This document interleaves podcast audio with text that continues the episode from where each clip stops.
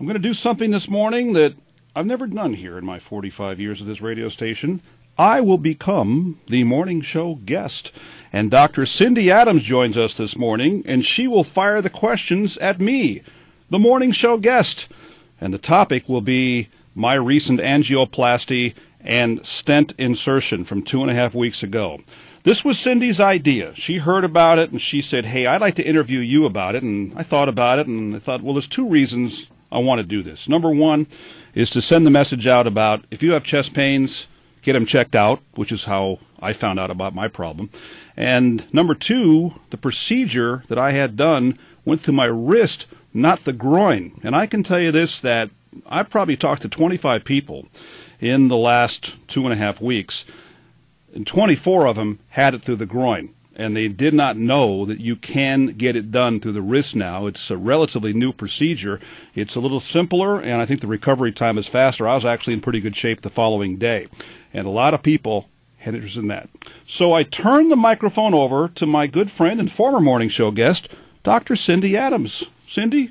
Good morning, Wayne. How are you feeling? I'm a little lightheaded today for some reason. Now, I'm on blood thinners, I, su- I suspect that might have something to do with it, but I, I, I'm not going to fall over, but I just feel a little bit dizzy this morning. Well, you let me know quickly if that changes, but um, you know, you've always been a little dizzy in my book, so so we'll be okay on that end of things. Absolutely Yeah. right, yeah. Um, I, I hope we don't joke too much because this is a serious topic, but you and I have a history of being fairly funny even with the serious, so we'll give it a good shot here today. Um, you mentioned just now that you knew something was wrong because you had some chest pain and you didn't ignore it. But I'm assuming you didn't, the minute you felt it, take action. I'd like to know about how you processed the first pains and how long it took you to recognize it was for real. Well, Cindy, to be clear, it was never pain. There was never a sensation of ouch. It was more a constriction. It was more of a pressure. I felt it. It would last for 15 seconds. It would go away. And it would generally happen after some kind of light exertion. I remember one day in particular, January 3rd, Joe and I were at Gainesville, Florida. We parked the car in the parking garage and we were leisurely walking to the arena. And after a few steps, maybe 15, 30 seconds, I felt this little five inch area, upper chest, under my chin, and then it went away. But that had happened on a regular basis for the best part of a month. I don't remember other exact times it happened, although I do remember when I was in California, my family came up and we did we did Alcatraz. And Alcatraz is a rock you have to walk up about a quarter of a mile fairly steep. I felt it three times that day. And now, in retrospect, I realize I was a ticking time bomb. It could have happened right then, but it didn't. At that point, I already had the stress test, uh, the, uh, the the procedure scheduled. So the point is that I did not have ouch kind of pain, but this was going on for a month. And I want to make it clear one thing too that while a lot of people have said, "Boy, good job of you getting it checked out," well, the reason I got it checked out is because I had a regularly scheduled follow-up appointment anyway. So I waited to that. If that appointment had been in July, I might still be walking around with these chest pains. Or you might not be walking around Yeah, at all. It Might be horizontal. Yeah. So your message is that if people feel a very strange pain in that area, don't postpone getting it checked out. if I could do it again, I would have had it checked out a lot faster than I did. But I didn't realize at that time what it was. In fact, that location in the upper chest under the chin, that's a few inches removed from the heart. I'm no doctor. I just play one on the radio at times. But I don't think I made the direct connection that could be heart related. I thought maybe it's lung, it could be something else. Yeah, it's very strange the the way pain will travel or seem to be in the wrong place when it's all related to the heart. I know for women they say sometimes the chest chest pains don't exist, but back pains do. It's not quite the same. Um, but any pain that's in that mid upper section needs needs to be thought of as important. Now, you know I'm not a medical doctor, I'm a psychologist, so some of what I'm going to ask you has a slightly different slant than you may have been used to with the medical types recently. But I want to know, and this is probably a fear of my own, how long it would it took you to really accept the fact that you had to do something because I think it's critical to act quickly and I think most of us are so used to denying when we feel something that scares us. I don't know that I denied it. I was aware something was going on. If I had thought that it was a direct connection to the heart, I think I would have acted sooner. So I waited till the appointment. I saw Dr. Clogannon here in Willimantic, and when I told him about it, I would say within 10 seconds of me telling him what was going on, he said, You just bought yourself a stress test. So we booked the stress test, which I flunked, and that's when the procedure was originally booked. Okay. Well, I'm glad to hear all that. So, do you connect with having been frightened at that point? No, I don't think. I think the only time in this whole ordeal that I was frightened, I remember when they began to wheel me down the hall to the operating room or the cardio, what do they call the room at Hartford Hospital. I began to cry because I realized that's my heart. You know, if something goes wrong, I'm done. That was about the only time that I really had any kind of a sensation of, of fear. But I don't think I had it from the original diagnosis and the original, you got to get a stress test and all that early stage stuff. I think it's great that you were able to operate yourself, you know, mentally and keep going then without letting that get in your way. And um, anyone would be frightened. I think I had confidence in the medical community. This is a pretty common procedure. It is not something that you know 50% of the people that have it don't come out of it. I know a lot of people that have stents. My mother had a stent. My mother had a mild heart attack. They put a stent in. The cardiologist with me in the room at the time told her, he said that your heart is strong because of the stent. Your heart is strong. When you die, it will not be your heart that kills you. She lived eight more years. It was not her heart that killed her. He was right. So I have some confidence in what a stent can do because I've got the personal experience and seen it with my mom, and I think that I was pretty confident that they would fix me. And Great. at this point in time, I'm fixed. That's great. That's great. Um, but there is a family history connection. Absolutely. My birth father died of a heart attack at 72, and my mother at 80, I guess it was. Yes, it was 80 years old. She had this mild heart attack. And all everywhere I go, all the medical people I've seen in the last month or thereabouts, that's what they want to know. And obviously, there Family is history. family history, and I- I'm, I'm, you know, I've got it in my genes. And do I remember correctly that your dad had diabetes? He did type one diabetes, and Type- mom was type two. Yeah, So how are you doing with controlling that, or don't you have a problem? I don't have a problem with it. I mean, they test me all the time. The old, uh, what is it, A1C? Yeah. and my A1C level is good. So somehow I've been lucky and I missed that connection to the family tree. Dr. Cindy Adams, our guest this morning. Well, actually, I'm the guest, and Cindy's interviewing me about my uh, recent procedure. Some call it surgery. I call it surgery. They're in your heart. It's surgery, not a procedure. One of the things you mentioned right off the bat was that you were feeling a little dizzy today. So I've been trying to think about that. And again, not as a medical doctor because I'm not, but as a person who's taken all sorts of medications in her life. And and I wonder, do you monitor your blood pressure? Do you uh, check your with a cuff every morning, this big I. Ooh, good word. See, now if I were asking the question, Cindy, I couldn't have used that word, but I know what you mean, and boy, I sure had a lot of that over the time of the procedure, but no, I don't. I do monitor my heart rate, and we'll get into that later on. My heart rate was really low there for a while because of some beta blockers that I was on, which I'm no longer on, but I don't, but I do monitor my heart rate. Well, the reason I ask is because sometimes when um, medications have been changed, blood pressure medications especially, or maybe the stent is making the work of the heart easier now and what you had been on isn't as necessary as it might have been prior to the surgery, um, it could be that low blood pressure would make you feel kind of dizzy. And I've been through that. And the only time you feel good is when you put your head down and or you're asleep or you're lying down and then it doesn't bother you but when you're upright there's a reaction So- Now, I have had in the doctor's office blood pressure checked, oh, maybe a week or so ago, and it was actually about as low, meaning as good as it's been in, in several years. I am on blood pressure medication, have been for years, and it's, it's under control, but it's better now than it was. I'm not sure if procedure or medications had something to do with that because I haven't increased that dosage. Well i'm just suggesting that when you get all this checked out again one thing you might find out is that you need a little less of that medication now that your heart is working better. It's it's worth looking at anyway. Um, i often wondered about your crazy schedule. Uh, it seems as though we hear biorhythms and how the body adjusts to certain things, and then there is evidence that people who don't sleep at night or work nights um, and then try and flip it around for other days of the week to be with people on a regular daytime schedule, that it's stressful for the body. Is that your life?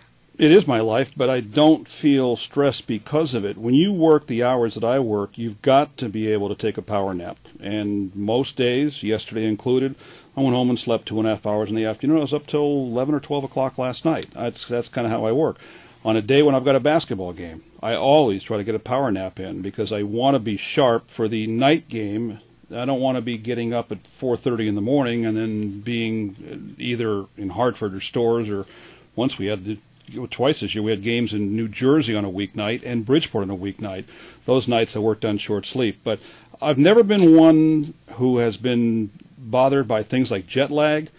I usually get up easily despite short sleep. I had that night after the Duke game, and I wasn't. I was sick for that game too. But that night after the Duke game, I got home at two o'clock in the morning, and I got up at four thirty and came here. And not only did I get right up, but other than the coughing and the stuff I had going on, those flu-like symptoms, when I probably shouldn't have come here in the first place. But anyway, I, I didn't have any really negative effects. I got out of here pretty fast, went back home, went to sleep.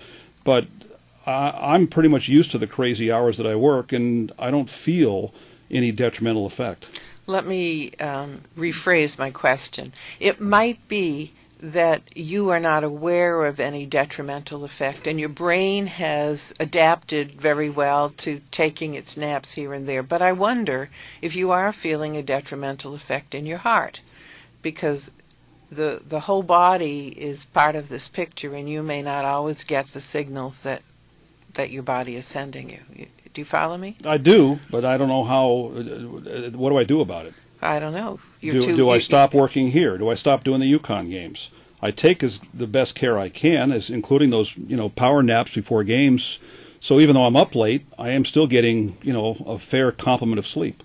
Well, as as long as you discuss this with the right people, I think you'll get your answer. Um, I'm sure you would be extremely resistant to changing anything, and maybe you don't need to. Again, I'm just raising that as a possible concern. People who have strange schedules, how disruptive is that to their long term health? Not to their emotional and mental happiness day to day, but to their long term health. I can tell you this that uh, Dr. Fisher Keller basically told me to stop doing the UConn games. And I think that probably, he knows what he's talking about, but I think probably uh, he sensed that that causes stress. Being in a game, it's a stressful situation, and then, given the tenuous nature pre- before the procedure of my heart, he didn't want me in those situations. I felt that not doing the games, being home, watching on TV, I had the radio on, by the way. I had I had Joe on. To, you know, I'm sitting there watching the game, thinking of what I would have said in those same circumstances. But in, in my world, in my narrow-minded, non-medical world, I'm thinking to myself, this is more stressful than actually being at the game and doing the game. I don't feel stressed doing the game. I like being at the games. I mean, to me, it's relaxing and enjoyable. But anyway, I missed five games because of uh, this, and now I'm back and strong. And and what I'm talking about isn't stress uh, as defined by excitement, but more the patterns of uh, regular patterns of sleep and rest and sleep and you know awake and having a pattern that's somewhat normal instead of jagged uh, in terms of how you're living your life. But that's up to you and Dr. Fisher Keller and your other MDs. Well, I'm, at this point in time, the only way to avoid that is to give some of that stuff up, and I don't, at this point, plan on doing that unless I get very, told I have to do it. You sound very unwilling to give anything up. You I, I, that, I will you? say that, yeah. yeah. and and not that I'm in a position to even suggest it. Just just a question. Um, are you athletic? No. Do you get uh, any uh, what exercise? I, what I, I think I don't think what you mean is you know do I do I run fast breaks and get layups things like that. But no, no I have a pretty sedentary lifestyle, and uh, one of the things that's been talked about is dietary changes, lifestyle changes. And I was in Dallas on Saturday. I did a mile on the treadmill. I couldn't tell you the last time I've done a mile on a treadmill, and I will start to do more of that kind of stuff uh, because I understand that it's got to be done. So maybe you can buy yourself more games at night if you exercise some in the daytime, and your body will, you know, accept that as a good way to relieve the stress and clean things out. You know, to put it simply. And there's also cardiac rehab, which uh, they've suggested that I do at Windham Hospital. We've done programs on that here. I understand what it is. I just didn't think it was a good idea, even though I'm so close to the actual procedure, two and a half weeks now, that I really can't commit to that right now with what I got going with basketball. Going to Memphis tomorrow and going to East Carolina next week and going to Temple the week after that and so forth. When basketball's over, then I can give full attention to cardiac rehab. But I, it's a three times a week thing, and I can't do that right now. So I hear you saying that basketball is more important than your health. Well, I gave up five games already. You want me to give up five more? I don't know. I want you to stay around. I want you to stay around, Wayne. It's a tough, tough question. Well, it's a tough question, but my goal is to do the right thing once the season is over. I just I can't do both right now. Okay. Okay. I know what you're saying. You're saying right now what's more important, your heart or your games. But I, it's difficult for me to give the games up right now. Okay. I hear you. Um, you're pretty. Ci- Cindy played hardball this morning. Well, I, I figured it's my one chance, you know. Um, you're also a pretty big guy. Don't tell my husband I said that, but uh, are you? Is your weight good? He's Are- listening out in the lobby. you know. Yeah, I know. I know. How's your weight? It's it's down ten pounds from before this procedure, and this whole dietary thing they've talked about. It sounds like it's going to come down even more than that. Were you overweight? Yeah. A lot. No. Okay. Well, I don't know. It depends who you talk to. I'm guessing that probably you know the, the doctors listening right now go, yes, you were. But I never felt like it was out of control. But you know, at this point in time, they want you to take pounds off so the heart is not working as hard. I think that's a big deal when it comes to people with heart disease. That sometimes the heart's having to work too hard because they're carrying too many pounds around. That's right. So exercise and diet will help a lot with that. That's what they say That sounds good. repeatedly. That's that's right. That's right. And now we might listen, huh? I'm down 20 pounds from two years ago. That's great. That's wonderful. It's amazing what happens when you give up ice cream. Ah, That's part of it, by the it? way. Yeah. little fat. I've, I've probably had two things of ice, two two dishes of ice cream in the last year. Doesn't mean I don't want one a day, but I just haven't. I I stopped eating ice cream. so you really are taking care of yourself. That's good news. I haven't been going out of my way, but yeah, step in the right steps in the right direction. I hope I'm not interviewing Charlie Sheehan here, but anyway. Charlie Sheehan. Well. You mean the, the, The all the actor. all the ex, yeah the actor The all the actor. ex- excuses he had for his behavior, but no, uh, and and was hurting himself. But I, I don't I don't hear that at all. I think you've been um, you've been through a lot. It's a huge shock.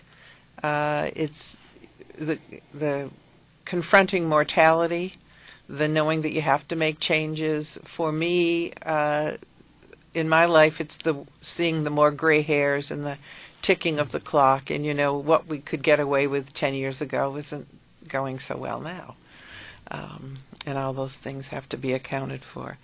Um, would you uh, advise people that this is a procedure that uh, is frightening in any way, except for, you know, as you mentioned, going in and knowing what you're facing? But did it? Were you in an awful lot of pain? How throughout the process of the actual procedure? How'd it go? It. I had done a lot of prep beforehand, both reading about it and talking to people about it, and I was under the impression that it was a pretty routine procedure. And as it turned out, it was probably even easier, simpler, less painful than I ever would have imagined it. The thing that I did want to make it clear about was the idea that nowadays, with some patients, not all, you can go in through the wrist and not through the groin. And many people have had angioplasty through the groin, which I believe is a longer rehab time. And uh, it's the, I was conscious for the whole procedure. Wow. I actually felt the stent going up my arm. I now, just to make it clear here, I heard them saying I was wide awake, and I heard them using the word stent about a minute beforehand, and then I feel this sensation in my arm going up, and I asked the doctor that was doing it. I said, "Is that the stent?" He says, "Yep." And about the time it got to about the bicep, I didn't feel it anymore, and that was it. And it was probably a 40-minute procedure, and I think I expected it to be more complex than it was, but they wheeled me out. I was totally conscious. The only downside to it was a they clamp. I believe they clamp my arm down, and I had a little bone bruise from that, which was sensitive until about three days ago. And then when it's over, they put a clear plastic, what amounts to a wristband on, and that wristband also has a little air bubble they can inflate or deflate. And I believe, if I understood correctly, the reason for that is they want to apply hard, direct pressure on the incision point because you've had blood thinners. They want that blood to clot and to heal that right up. Well, that pressure was so great, it hurt. And they told me that night before the procedure that it may feel like your wrist is broken. Three hours after the procedure, I moved my arm too quickly. I thought my wrist was broken. That's what it felt like. But every couple of hours, they would come in, release some of the air from that, and about 3 o'clock in the morning, they do like waking you up at odd hours, but at 3 o'clock in the morning, they took the whole thing off. And it was amazing to me the following morning, I would say 80% of that pain was gone. So the pain was probably from the pressure that that little air bubble was putting on my wrist and also from the clamp they used to hold my wrist down during the actual procedure. So that stuff, uh, you know, mostly went away the next day, and I was in pretty good shape the next day. I would like to know what it's like to go through the process itself. You know, how, especially, I think most listeners would like to know how quickly you feel like your old self again and when it's kind of behind you because we, we want to feel optimistic about our chances when we go through something like this. A lot of people that I've talked to, and trust me, I hear from people now who I did not even know had a stent or had angiogram, angioplasty. Uh, they say, So, uh, did you suddenly feel a burst of energy because now your heart's working better? And I'll say, Actually, no. They did. I didn't. I don't feel any additional energy from before the procedure. I maybe feel a little bit better psychologically because now I know that where I had issues with the heart, 85% blocked vessel, by the way, uh, that now the stent is going to theoretically fix that. But I didn't get that burst of energy that many people said they did. You only had one stent done. Mm-hmm. Yes. And um, oh, there was only one. It was the it was the left anterior descending, the LAD they call it. That's the one that was blocked. When they went in, they checked and they said all the other vessels are fine. Well, that's wonderful news because most of the people I've uh, had as friends who've had this procedure have had several done at a time, five, eight. Um, it's pretty healthy, I'd think that you only had one that was in trouble. Well, one of the risk factors they talk to you about, and trust me, when they mess with your heart, there's a long list of risk factors. But they say that we think we can go in and a stent will fix it. But they don't know what they're going to find until they get in there. And they said that if that blockage is at a particular place, like where I think they said where there's a, a, a junction or a curve or a turn in the vessel, that's when bypass may be necessary. And you had to basically sign off on the possibility that when they go in there, they might have to break you open and do bypass surgery, whether it's, you know, triple bypass, quadruple, whatever the number is. But as it turned out, they were right. They looked, they got what they expected to find when they went up there, and 40 minutes later, I'm in the recovery room. That's that's really a miracle compared to you know when our grandparents were around, mm-hmm. uh, they just wouldn't have had that second chance or third chance or how many down the road it is. So the morning or the the period of time you woke up after it was over, did you feel okay except for pain in the terrible pain in the wrist? I never woke up. I never went to oh, sleep. Oh, that's right. I was that's wide right. awake during the okay. whole thing. I the only thing they drugged up was my right arm, and that was interesting too because they tell you that, that whatever they shot at, well, actually they used Novocaine. Most of us think Novocaine for dental procedures. But they said that when we put this up there, it's going to feel like your wrist just touched a hot stove. And by golly, he shoots the thing up there, and I thought my wrist just touched a hot stove. And then there was something else they put up there that made it feel cold for a while.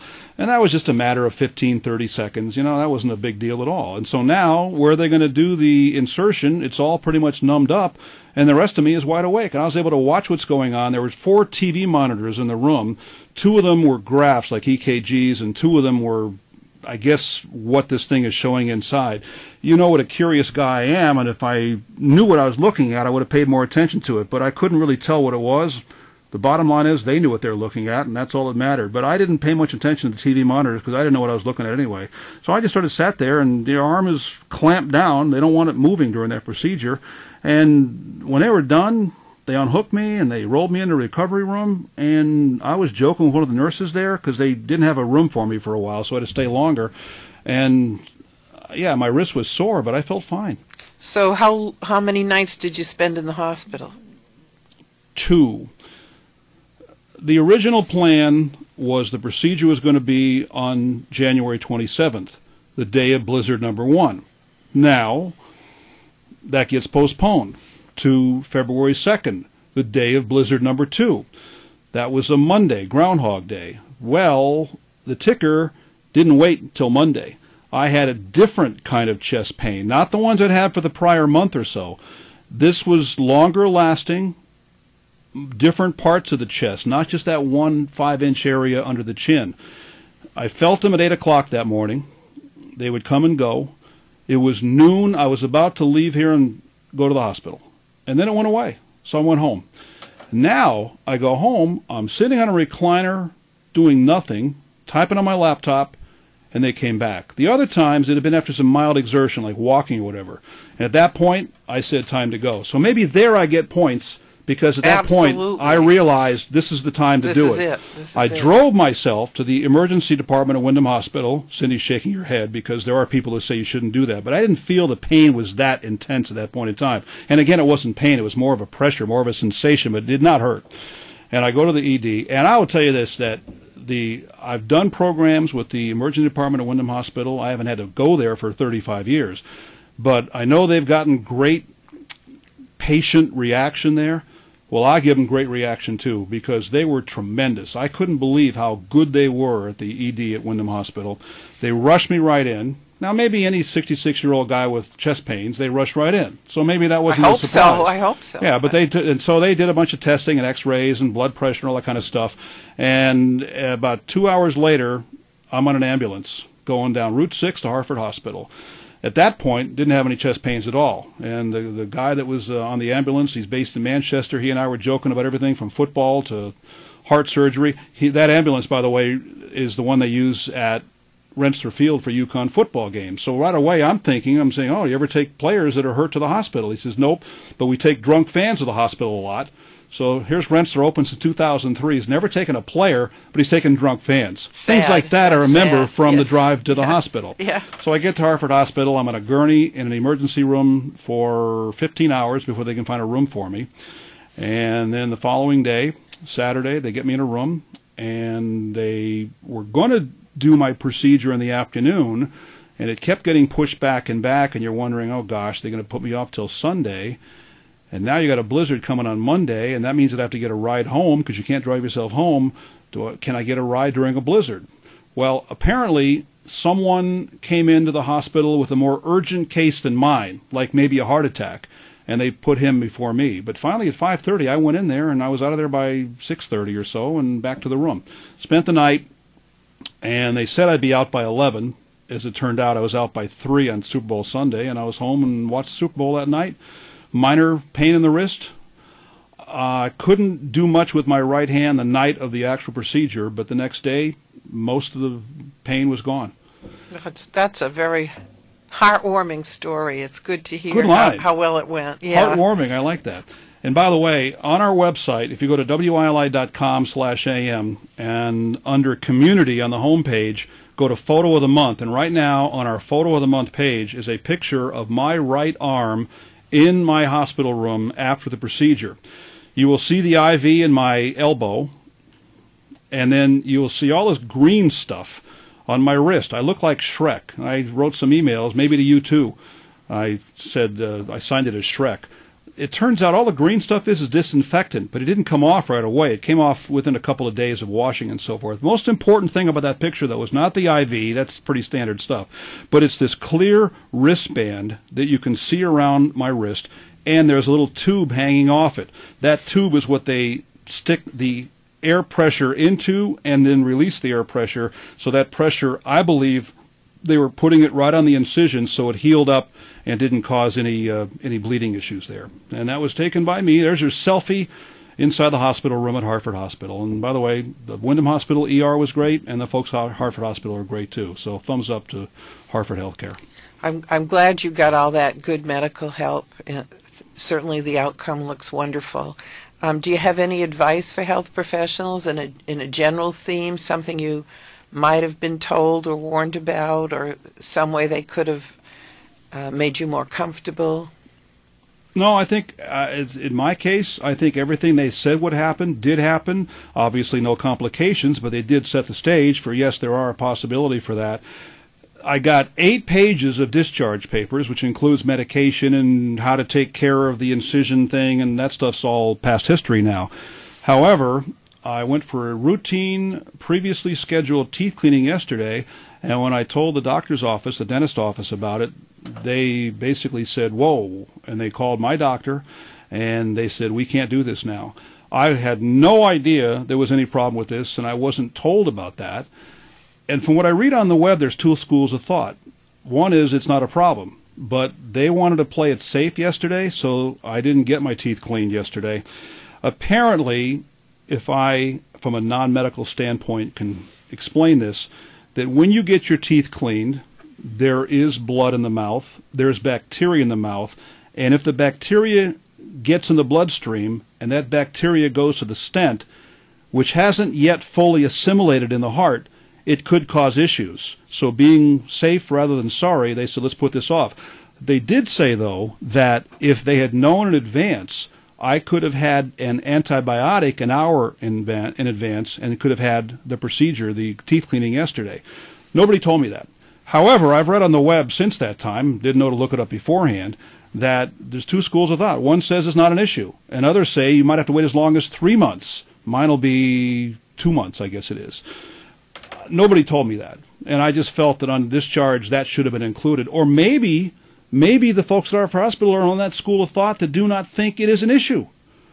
And that's about the only thing uh, as far as what I wasn't told. But I'll, I'll brush my teeth and floss and get them clean later on.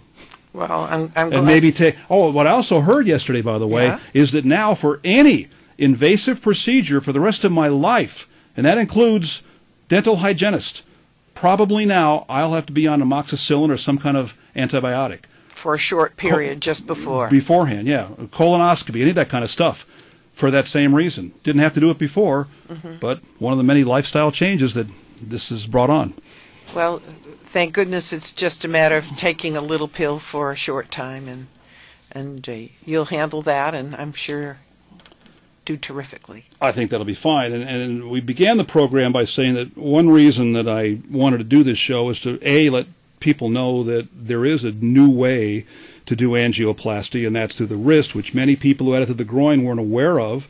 And in a sense, they heard how simple it was for me, and they actually were a little jealous of it. I call it Venus envy.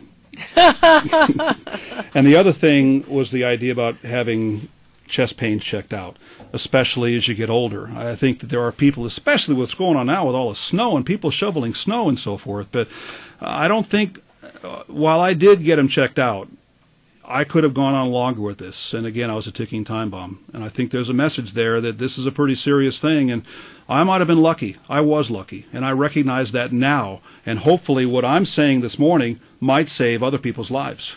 Well, I, I hope so too, Wayne. We are the baby boom group, and uh, as as we age, um, our sedentary lifestyles and other choices we make along the way are going to have different impacts, especially depending on heredity.